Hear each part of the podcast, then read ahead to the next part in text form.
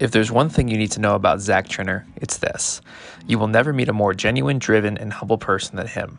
Zac and I first connected on a chance Instagram DM when he was looking for someone to snap with after a short stint with the Houston Texans a few years ago. And since then, Zach has not only become a good friend, but somewhat of a mentor, not only to myself, but numerous other aspiring athletes looking to achieve a higher level of play. What is it about Zac's story that fans find so compelling? I mean, it's really simple. He's the exception to the rule. He didn't go to a big time college, he didn't get drafted, but he had a hunch that he could snap at a high level. And like Zac, everyone has a hunch deep down about what they think they might be capable of if they just took the chance to dive all in and see what happens. The only difference, however, is that Zac dove in head first. I hope that Zac's story might inspire you to reconsider what you think is possible in your life. His story reminds us that instead of worrying about what if this doesn't work out, to ask ourselves, yeah, but what if it does? Enjoy. If you like this episode, please be sure to drop a review on iTunes. It really helps. Thanks. Just enjoying the uh we got a French toast coffee from Sprouts. Oh my So- god. Spoiling myself this morning. Treat yourself, man. All right. Cool, man. So here we go. Um, all right. This is fun, man. I appreciate you doing it. Anyway, here we go. All right. So origin. So most guys don't start out wanting to be a specialist. Um, certainly not something that you hear a lot of kids saying growing up. Everybody wants to be a quarterback or a wide receiver. Um, and being a specialist often finds you rather than you trying to do it. So how did snapping find you? It's it's crazy that all of most of the special stories that narrative is exactly true. Like in high school, so I had Coach Reardon in high school, Marshfield High School in Massachusetts, and we were at one of those summer camps, and I think we needed a snapper, and he knew how to do it, or at least could coach it up enough to to get the boys right. And I was like, ah, whatever. Like I'll just throw my hat in the ring because those guys look like they're moving a little bit less than the O linemen are down there in the valley. And I've I've pulled too many times today to care and kick out another DN. So I'm gonna go over there and give that a shot. Um, and ended up doing pretty well at it. It wasn't. It's just kind of something I had in my back pocket. Um, did a little bit of it in high school, and then in college, at Assumption, I had a guy in front of me, Sam Previty. He was from Brockton. He was a quarterback. He slung that thing. So I, I didn't snap until my senior year of Assumption. And that was kind of the same deal where I was like, I can do this if you guys need me to. And I'm happy to get on the field and help the boys out a little bit. And I know eh, my kicker at the time, Tad, was an awesome kicker. So he appreciated a, a snapper that was to, you know, fill in and be as, as good as Sam was before me. So it just kind of fell into it because I was trying to help the team out and get a little bit more playing time. Yeah, it's funny because exactly right. Like most of the specialists that I've talked to, and I'm sure you know, very few of them say I grew up always wanting to kick. It was always something that was like cast upon them by by the football gods. Like, hey, you have to get good at this thing. Yeah, it, and it was actually a, pretty smooth train. I don't know why I am like the office. Like, why are you the way that you are? But in lacrosse, I took face-offs, and that's essentially the specialist of lacrosse. So I don't know for whatever whatever sport I dove into, I found you know one little area that I could specialize in, and kind of ran with it. Doing the thing that nobody else likes, and I do appreciate the Toby Yeah. reference. um, and so, kind of talk us through uh, life after Assumption. Um, they, Assumption was a great, well, still is a pretty good football program, but they certainly were really good under uh, Coach Chesney, who's now up at Holy Cross. Um, what was that moment like when you thought, hey, maybe I could do something with snapping post college? The so there was one practice where I so my football instincts have, have always been high. There was there was one practice that coach put in some blitz and if the back were to swing out of the backfield, we wouldn't have had him covered. And for whatever reason, like I I drifted off with him because I knew that. And then coach was like, Why would you do that? I was like, Well, based off of this blitz, you know, nothing was going to be covered in the in the in the flats here. I just kind of peeled off because I saw him cross my face, and he was like, "You really saw that? You mean to tell me you really saw that in live action?" Like, yeah, like that's just how it is. Like I, I dropped back in high school one time and picked one off in the goal line. It wasn't part of the play. It was just those football instincts that took over. So I've always had a high level of football IQ, and that has has always been helpful. But I never thought that that was gonna. I always hoped, but I never thought that it would, you know, get to where I'm at. But there was a practice and assumption where one of our D backs, Darius Daniels, was he made some comment. He he was always saying something. So it, you know, it was probably just in jest, but I took it and was like, oh yeah, that is that is gospel now. Uh, he was like, man, I can't wait to watch you play on Sundays. And I'm like, really, me? Like, did another one of those plays where you just kind of, you know, play football. And he was like, man, it's gonna be awesome watching you on Sundays. And I guess that was kind of the first time where I was like, all right, I transferred to Assumption because I had that in the back of my mind, but shoot, someone else has seen it for the first time. Like, this is gonna be awesome. Yeah. That's awesome. Yeah, and it's funny how like those offhand comments are like I think the people making those comments don't think anything of them, but then like your entire life trajectory changed after that. Right. Because uh, I remember when I was in kicking in high school, like my JV coach was like, "You know, kicking is a thing in college." I was like, "What? Like football? They do football in college, and then like you can kick too?" And um, like, oh, yeah, okay, I can do this. Yeah, yeah it just takes one person to be like, you know, you're on the right path. If you, the path doesn't just end, right? You can keep going. Like, all right, right. sweet. Now, now you didn't first start out at Assumption, and uh, correct me if I'm wrong. You actually started out playing lacrosse in college. I did, yeah. So I, I played lacrosse at Siena, which is in upstate New York. Um, again, so I was the the specialist there. I took faceoffs. I played middie in high school, but my my foot in the door for playing early on in college was to take faceoffs. We did really well. Won the conference. We won. I think it was the MAC, and then we lost to Syracuse in the playoffs. But we played the likes of Duke, Johns Hopkins, Syracuse, all the big name schools. So it was awesome. Yeah, so playing at a high level is is nothing really new for you, and I think a lot of um, I think a lot of young kids, and we'll talk about this later, but I think a lot of young kids try to be snappers or kickers or punters first when in actuality it definitely it, it helps to be a better athlete um, w- would you say that that's kind of been your experience like you're you've always considered yourself an athlete who happens to snap rather than just a snapper who snaps i would say that's fair yeah a, a lot of i think a lot if you were to look at a lot of youth sports now, like there's a lot of specialization. Like I'm only going to play basketball or I'm only going to play lacrosse year round. And if you were to ask any of the guys in the locker room now, like none of the guys specialized. Like uh, LeBron played football in high school. Like all of these people played multiple sports, as many sports as you can, because kind of going back to those the football intelligence, like you pick certain things up that are crossovers like from basketball, like the way that you play help man defense in a small area is going to be helpful in front of the crease if you're playing lacrosse. Like those things are really tough to practice and really tough to pick up if you're not going to, you know, play all over and kind of break that, you know, the way that your mind is seeing certain things. You need to be able to show it a different angle so that it can improve. So, right. I would definitely say like play as many sports as you can and don't specialize and kind of like let that fall into it as opposed to forcing a specialization. Yeah, I mean, you see kids hyper specializing in baseball and blowing out their elbows when they're 12 and you know, it's like I mean, especially it's interesting now that that COVID's happened, especially in the Northeast. You know, football did happen, but it was it was privatized, kind of similar to like a private lacrosse league or prep soccer league. And football has always been immune to that just because it's such an intense sport. But it would be interesting to see what happens in the next couple years or so if if club football becomes as big a thing as like club lacrosse and and all that. So, um, so when you um, so when you're uh, when we're talking about getting to where you are, you, you don't get there without having you know a, a couple mentors um, who who might be one mentor that you count as someone who has helped you reach the next level or, or maybe you've got a couple of them yeah so there's one that that comes to mind anytime that the question gets asked. Sean Morey was or is a Marshfield alumni.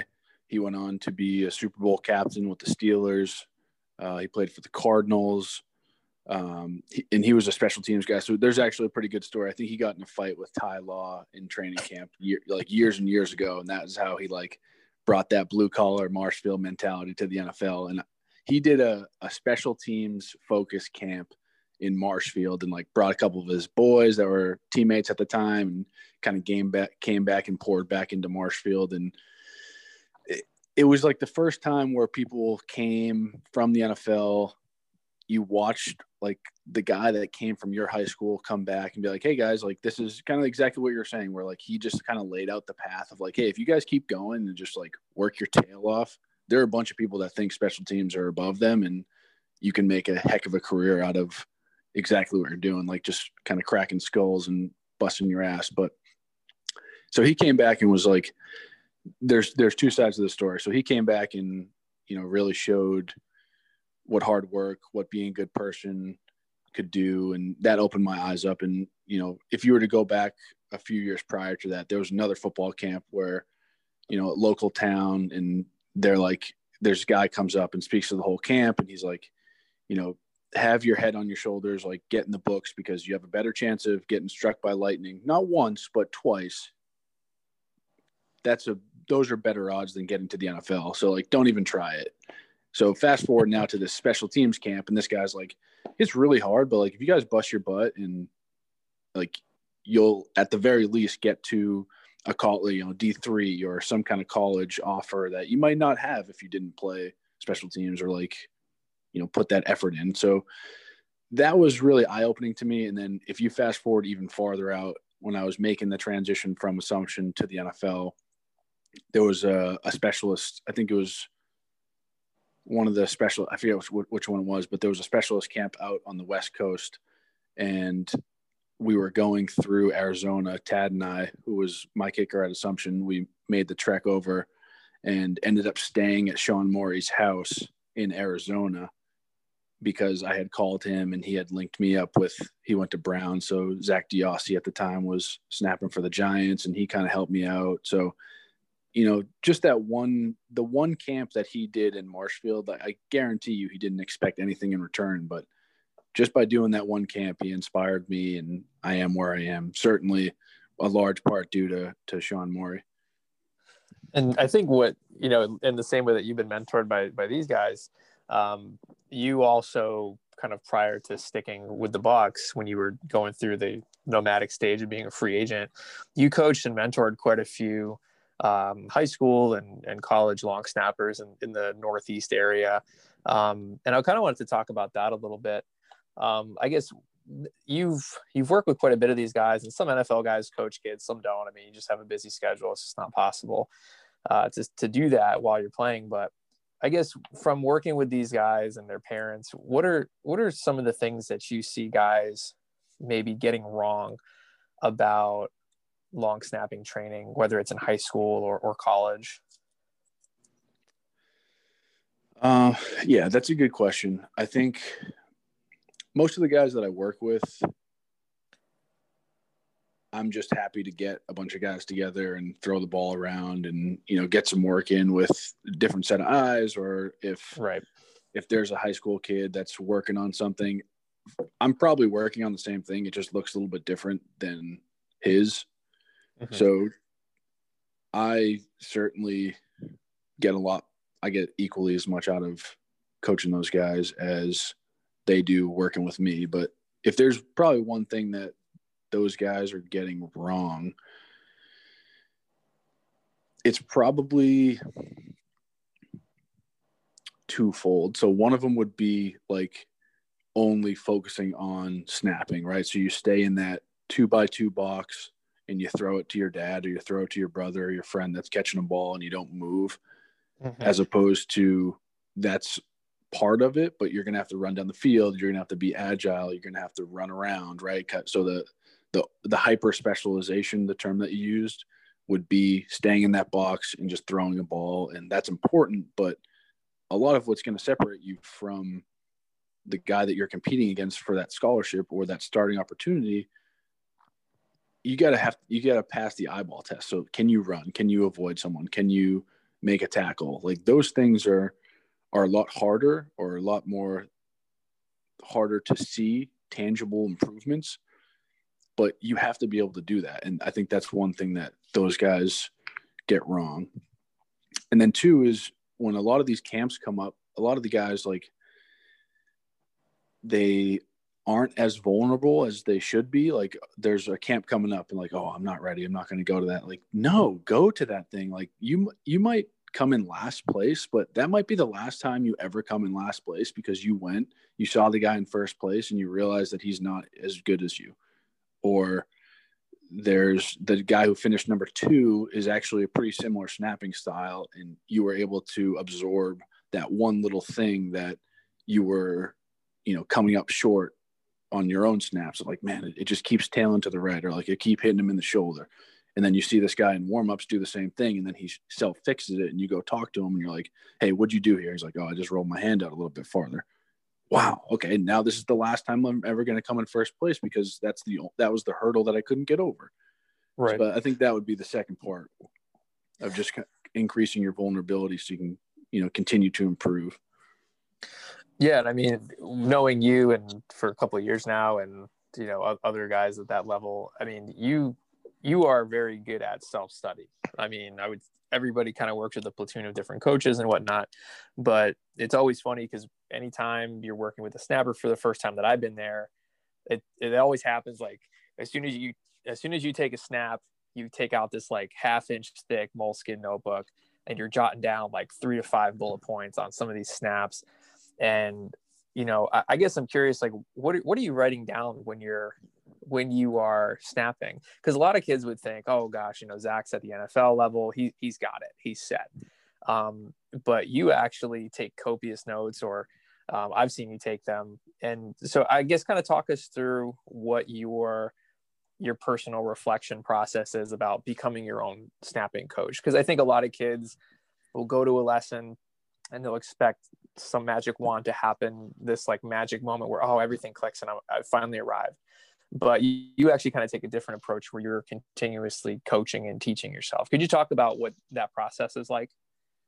Yeah 100% so there's one of my um, i forget where i heard it but the a white belt mentality like if you think you've made it you you're probably about one step away from falling off the edge. So i just i try to keep a white belt mentality in order to continuously improve because if you think you're at a white belt mentality like you're always you should easily be able to go up to that next belt. So that's at least one little mindset that I, I try to have and remain humble and keep that white belt mentality. So two in terms of the notes and stuff it, it's it's one of those things where i I came from finance, so I'm big into the hedge fund private equity space. So Ray Dalio has a book, and essentially the book is about radical transparency, right? And it's it it's kind of on the same thread as the vulnerability piece, but when you go out and, and snap and you film, like everybody has that feeling of after you do that and you go look at the film and something goes wrong and you're like, I really don't want to watch this.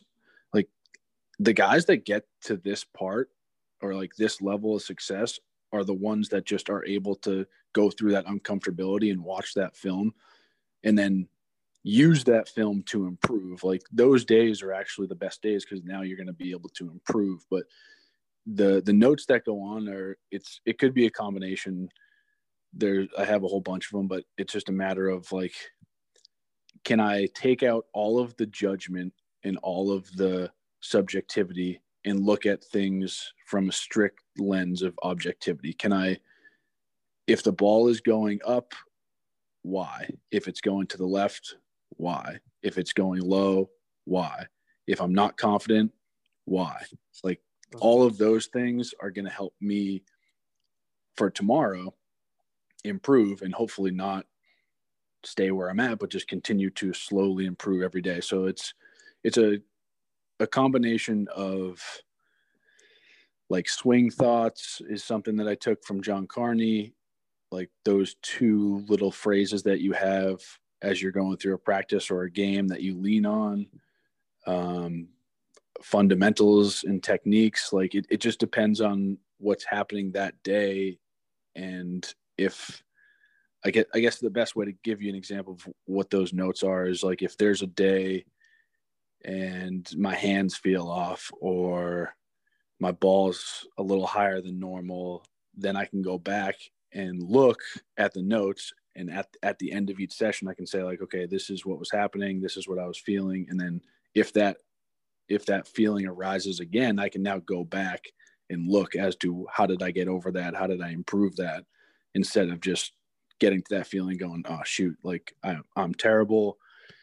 I'm never going to you know do anything and kind of letting that spiral happen just right. objectively looking at it going back and saying okay here we go. Here's what happened. Here's how i got over it. It took three days blah blah so it's it's a lot to unpack but i, I hopefully i can shed a little bit of light by that explanation. Yeah no and do you feel like and it's something i've seen working with younger guys and, and maybe you've seen it at a higher level.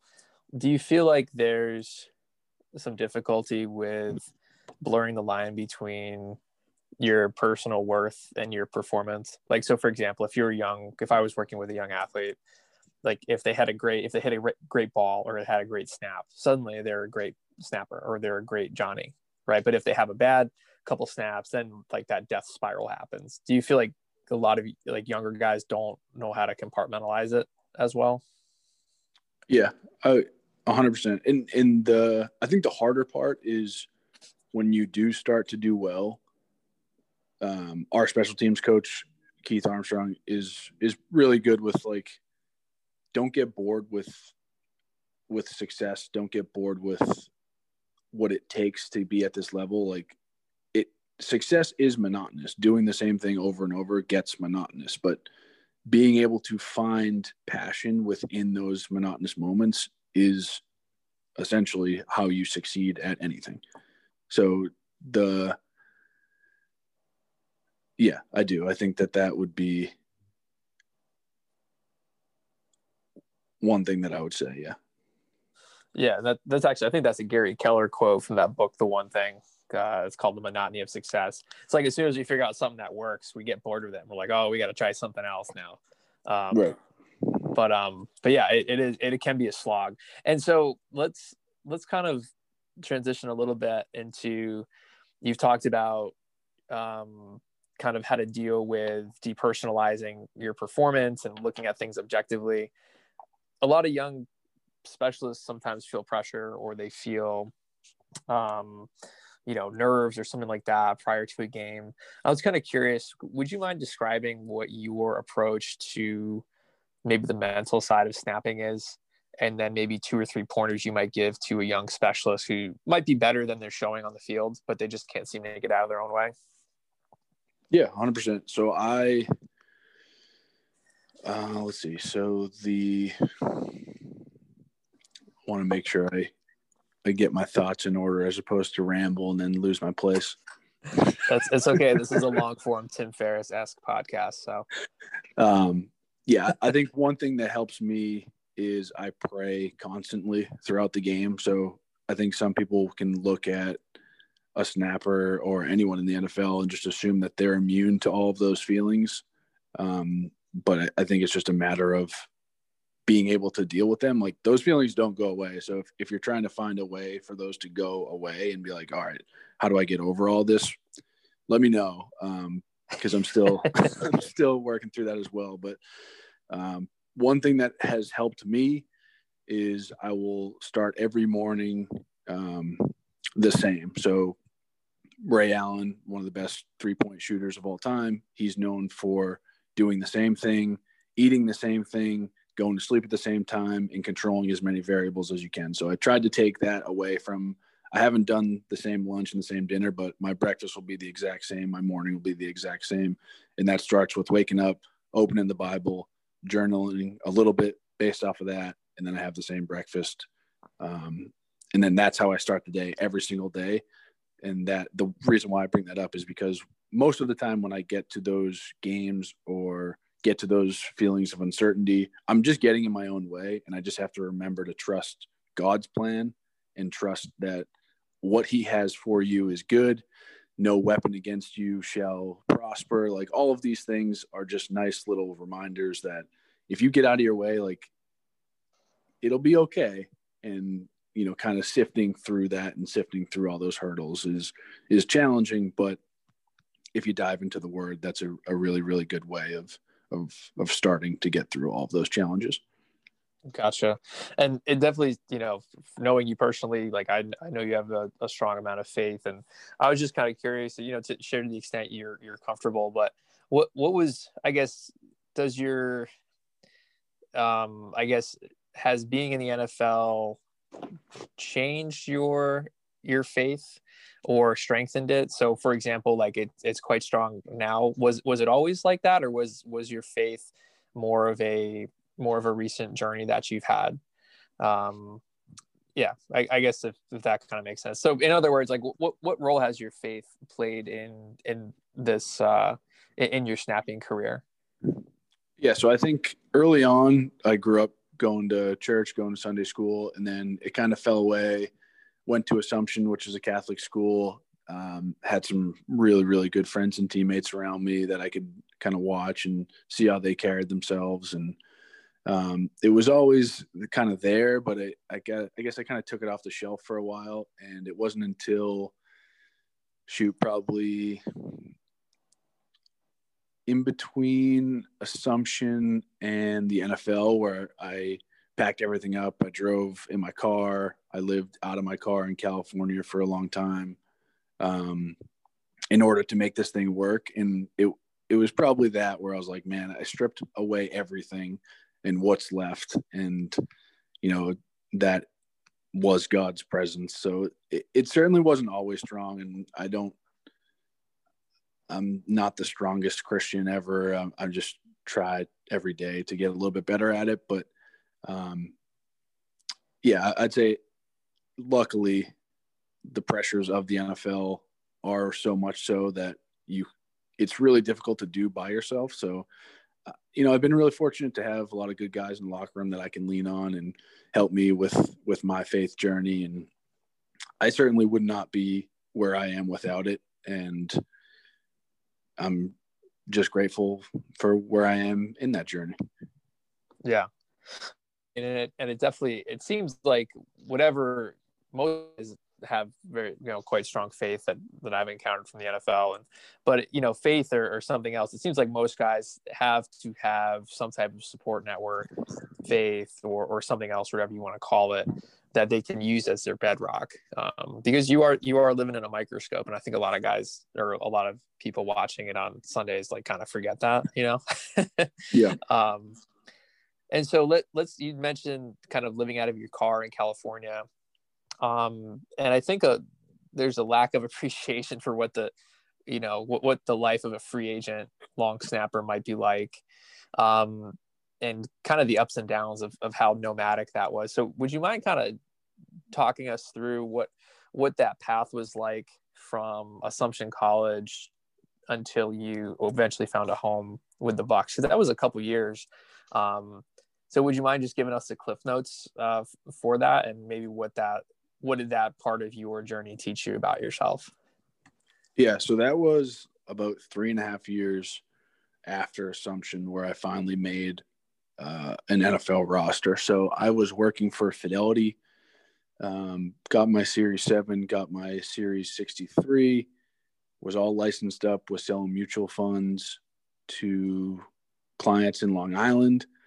And in between all of those calls and all of those sales pitches, I would wake up before work, work out, go to work, and then after go ahead and work out again. And you know, sometimes you get a call early on. It was the periods between calls were a lot longer, but you know, originally you get a call and then you go to mini camp and then that's kind of it. And the next year you get two calls and then that's kind of it. And then the next year you get like four calls and you're like, oh man, I'm get, kind of gaining some momentum here. And then eventually, you know, I'm the guy that's that's up, right? So if a snapper goes down, I get a call and I'm I'm on the next plane out. And there there came a point where I don't know if you've ever seen Batman before, but there's a point where he he's climbing out of the the hole. I believe it's the prison, and everyone else ties the rope around them, and they jump and they come up short and they fall but they have the rope, right? So the only way that he makes it out of there is he cuts the rope and he jumps. And it kind of goes back to that vulnerability piece, but you got to trust, like you got to be able to jump. So I was working for Fidelity. They were, they couldn't have been better. Um, they said, you know, as long as you're a good person to work with, you're hitting all your numbers, like we'll give you the leniency to go do these workouts as long as you promise to come back if it doesn't work out. Sure, that sounds like an awesome opportunity. So right. eventually I get all these calls and I get the workouts and you hit a certain point of success where you're like, man, I'm really close, but there's like one thing that's holding me back. And I don't necessarily, it's, it, it wasn't necessarily that fidelity itself was holding me back. It was just that I was like 99% committed. And if you're going to do it, you got to be 100% committed. So I cut the rope. I quit Fidelity instead of taking the leave of absence that they had granted me. Um, and I mean, lo and behold, like five months later, I make it. So that's kind of the the little story that I like to tell on that aspect. And then from there, I was working for a moving company, a friend's moving company for those five months. And that company actually ended up moving Tom Brady's stuff and Julian Edelman stuff around. And so we got to like, I'm like, man, oh, actually, so the, the guy I was talking about, Sean Morey, he was working at that moving company before he made it to the NFL. So like, there's some magic at that at Muldoon over there. No there. way. Yeah. so were you were you walking through Tom Brady's house when you were? No, so they had moved him in prior to me getting there, but those are the guys that they were working with, and it was just cool to, you know, to be working for the company that moved his stuff around, and then to be a teammate of his is is pretty cool. Yeah, no doubt. Well, I I gotta ask you, what what's it been like being in the same locker room as a guy like that? And I mean, obviously, like you know, I'm I'm sure you've been cliched the heck out of. Oh a guy from massachusetts finds his way onto the Bucs roster you know where, tom brady is. But i guess what's what's that experience been like with him as as a teammate? Uh yeah so I, there's that was like the first thing i said to him was like hey I'm, I'm from massachusetts. I've been a fan forever. Like i'm so glad to be a teammate of yours. And you know there are certain people that would just wave you off but he always gives you the time of day and like said what's up looks you in the eyes like gives you that moment. And then probably the best part about having him as a teammate is like the way that he just carries himself and the way that he interacts with um, like another teammate was working on something in the off season and the way that he was running, he Tom could tell. So he was like, "Man, you really been working on that, haven't you?" Because I can tell just by the way that you're breaking your route and the way that you're finishing the route that you really put some time in. He was like, yeah, I am. I'm really, I'm trying to do X, Y, and Z. And like they got into this conversation. I, I was just so impressed with the way that he observed and the way that he interacted. And yeah, I'm just really fortunate to, to be in the same locker room. Yeah, definitely. And, and you hear stories like that too. Like, you know, everybody sees the, you know, the, the, uh, the field general on Sundays, but you know, he's, he's a real person too. And he's also a great teammate. So, yeah. um, that's awesome, man. And so let's, uh, sorry, I kind of lost track here a little bit. Um, this is a question I get a lot from parents and, and especially young snappers too. Um, lifting wise, is there like a particular approach or philosophy you have to strength and conditioning? Um, do you, and like, what advice would you have for like a young snapper or a college snapper who's trying to have their weight room work complement their on-field snapping rather than just kind of doing some random workout? Yeah. So I, I think the answer is not going to be as clean as everyone would like it to be. You mm-hmm. kind of going back to the notebook, like you have to, certain notes in that notebook will be okay, if I go heavy on leg day, this is what happens to my ball. If I go heavy on upper body day, this is what happens to my ball. And you have to have that level of awareness because what I do in the weight room might affect my ball differently than what Johnny in high school does. Um, what I did in high school, lifting wise, I did a lot more running and a lot more um, just cross sports. Like I'd play a lot more lacrosse. I would not lift as much. And then as I've gotten to higher and higher, like Assumption, Chris Grotzky, Grotzky was my D line coach as well as a strength coach, and we got after it. Like we took lifting really serious. And then as you get to the NFL, like I try to lift as heavy as I can in the off season, and then in season it's more maintenance. But maintenance doesn't mean just band work. It means like, okay, these are the lifts that you can go heavy on, and you got to know what days you can go heavy on. Fortunately, I have um, Piroli and all the strength guys here who do that for you. But um, you still have to be aware of you know where you can push it and where you can pull back and just because you're a snapper doesn't give you the the excuse to say that you can't lift. I know Zak DeOssie again to use him like he was a big weight room guy. There are a couple of big weight room guys out there and it doesn't affect them at all. So i think it's easy to use it as an excuse and say well i'm a snapper so i can't do Right. this or that or i'm a specialist so i can't do this or that. Well it's not true. So get over that and figure out what actually affects it and what doesn't. Right. And I think like, you know, when you're watching NFL on TV, you know, sometimes maybe the kicker is a little bit smaller than a D lineman, but when you're in person next to a kicker, like, you know, most most of you guys, most of the specialists in the NFL are insanely good athletes. Like Brad Pinion is probably bigger than some DNs in the NFL. yeah Um, he's, he's he's massive what is is he like six six?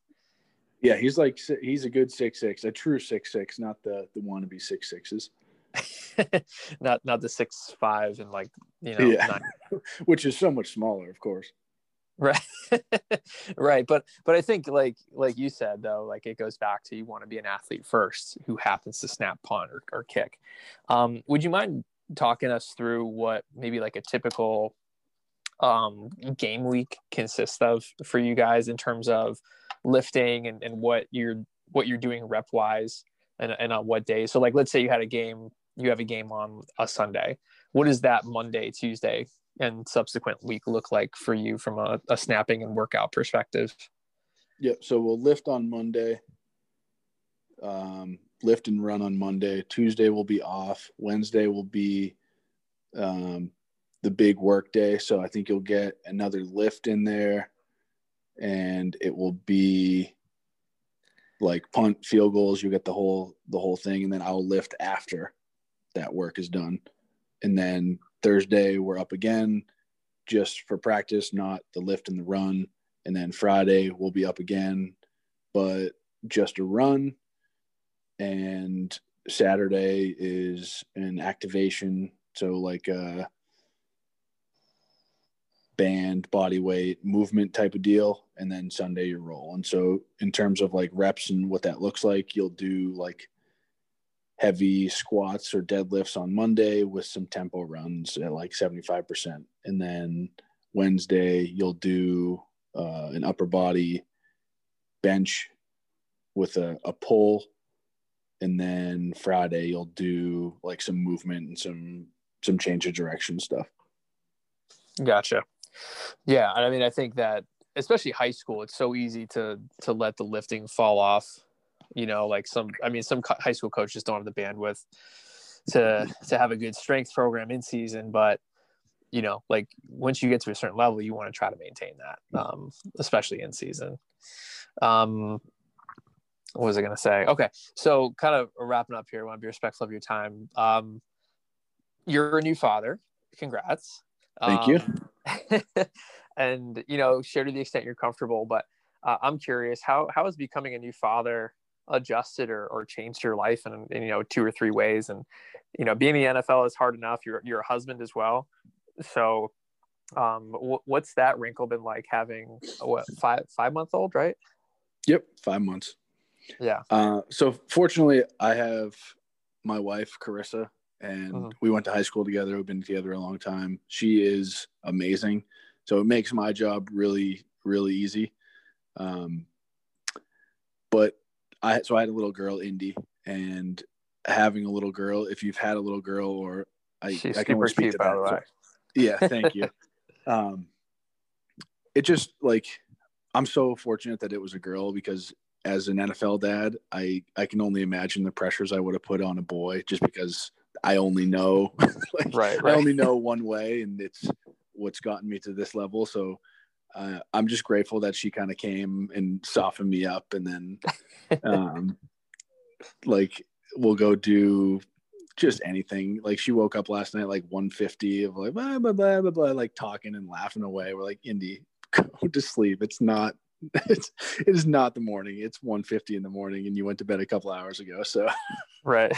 um but, but I just want to talk finding yeah, exactly. But finding that balance between like the NFL, your job, your husband, as you know, looking at it as a job, eh, responsibilities probably a better way. The responsibilities of the nfl responsibilities right. of, of a husband responsibilities of a father responsibilities of a christian and like finding how all of those kind of come together. It's difficult. I think i heard it explained one way where you put a lot of effort into one and then one aspect of that kind of falls down a little bit and you go and pick that one up and something else falls down a little bit. So it, it's certainly not perfect but you just try to you know juggle as those four balls as best you can. Right.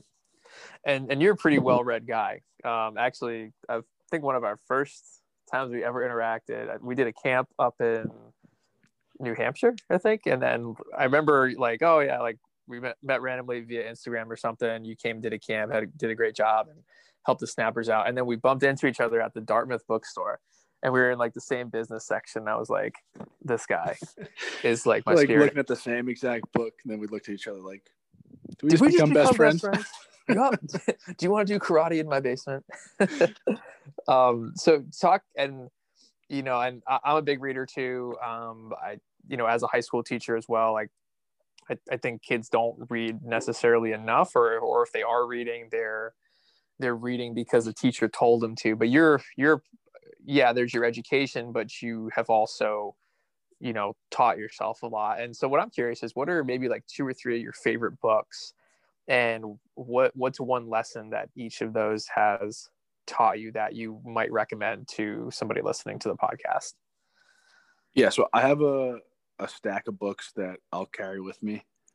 Um, just based on what season I'm in mentally or what season I'm in spiritually or what season I'm in as a husband or a father.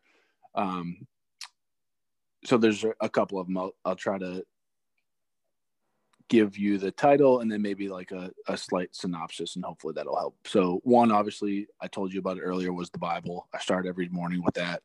Um, and that will probably touch on a lot more than any of the other books, but that's just, that's where I start. So the second one would be The Uncommon Life by Tony Dungy. Um, and that's just an awesome, like little one page a day to kind of get you going, where he bridges the gap between football and faith and then what's in between all of that. So that was a really good book.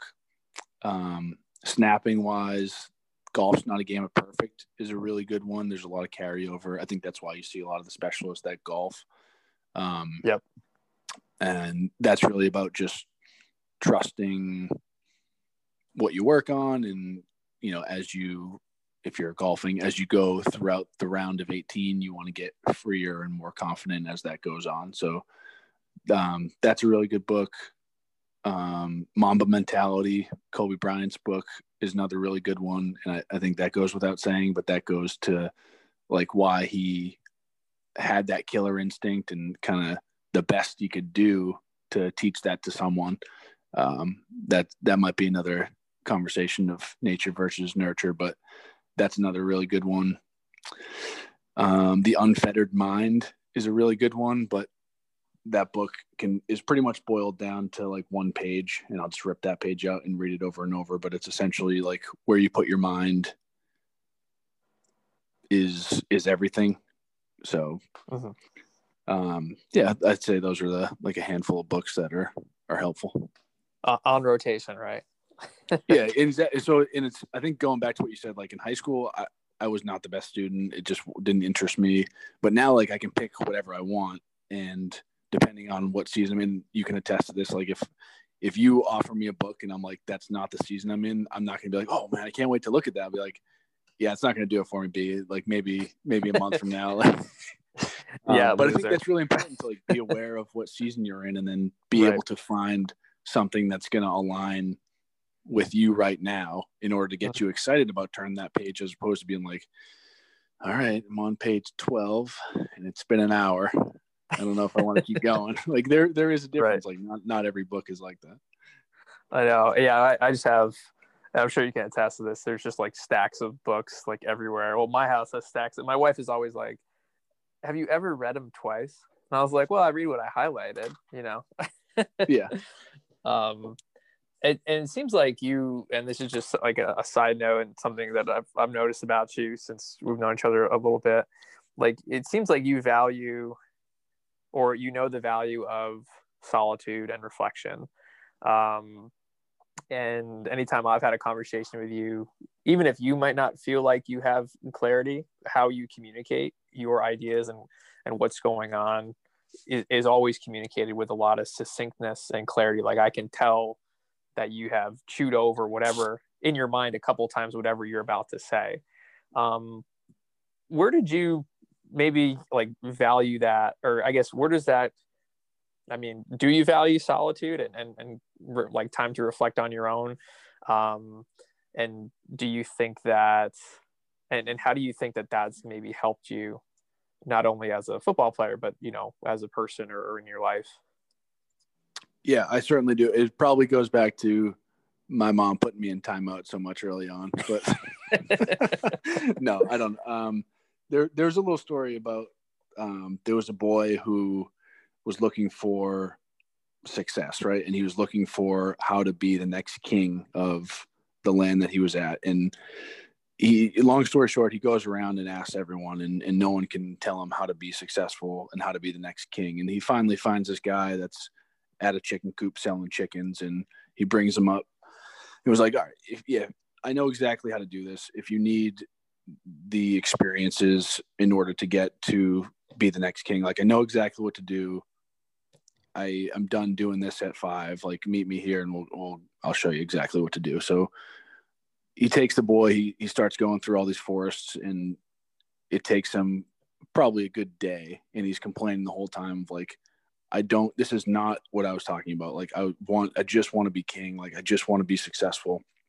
And he's going through all these hoops and all these hurdles. And he finally he gets to like the top of what sem- seemed like a forever climb and he moves this last branch away and it's overlooking this vast beautiful forest of you know if you're from new england like the leaves are just beginning to change and you're overlooking all of new england it feels like and there's a rock a nice flat rock there and, and the old man finally says you know this is exactly what it takes to be successful. All of those journeys and all of those hurdles that we just went over you have to go through those but it's not until you sit down here by yourself and think about all of those that you will actually be successful. So it's a kind of a long a long story but it, it was one that marinated with me where if you can go through everything but until you sit down and realize like okay this is what happened this is how i can either avoid that or do it better next time like you're just you're going to be stuck in the same place.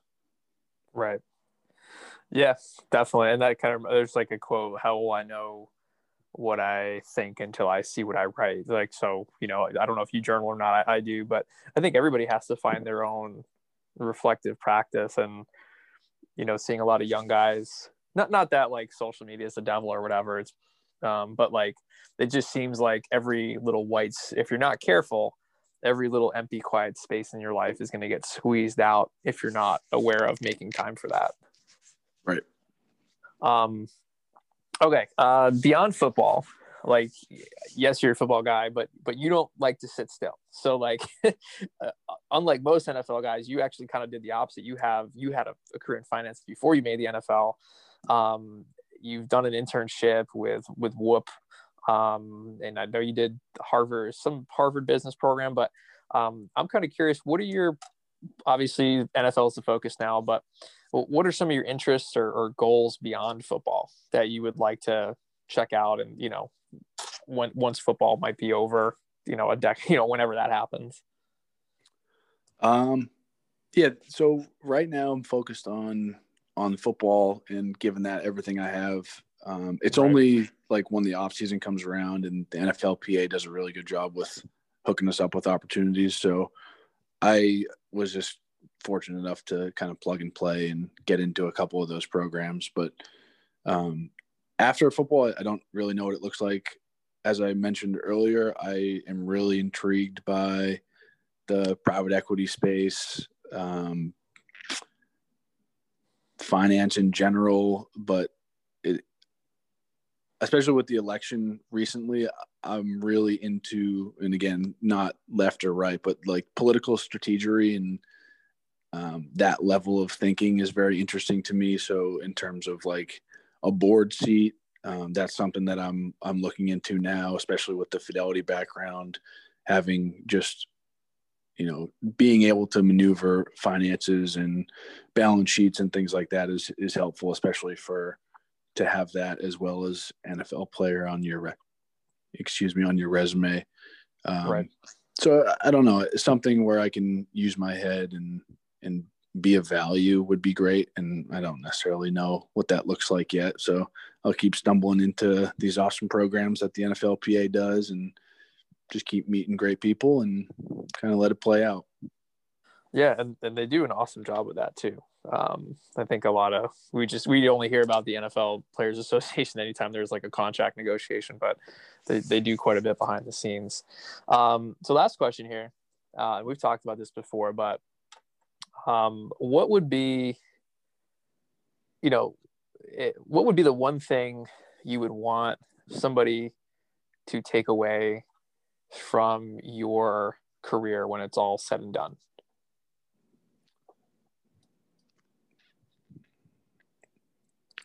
I think if you could look at my career and just realize that it took me three and a half years to get here with with a little bit of self-belief and blind faith like you can accomplish pretty much anything. And I'm a testament to that. I, I know I'm in the NFL, but like I grinded it out for three and a half years. So like I, my goal was the NFL, but like if your goal is a division one scholarship or your goal is to run your own company, like it doesn't matter what it is. The, the process to get there is going to be the same. Like it's, it's a matter of being disciplined. It's a matter of sacrificing. It's a matter of doing the work when you don't feel like it. It's a matter of having a goal and working backwards and then going back up that ladder that you just created for yourself. Um, so if there was one little takeaway, like it doesn't matter what your goal is, as long as it's clear enough and you have enough faith in it, you can do it. It doesn't mean it'll be easy, but you can certainly do it. And there's a lot of fulfillment kind of creating that ladder for yourself and taking it one step at a time. And then I think that would that would for me that would bring the most fulfillment if if someone you know down the line were to say hey i listened to your story and i didn't give up and i i did x y and z. No matter what x y and z is that would be that would be ideal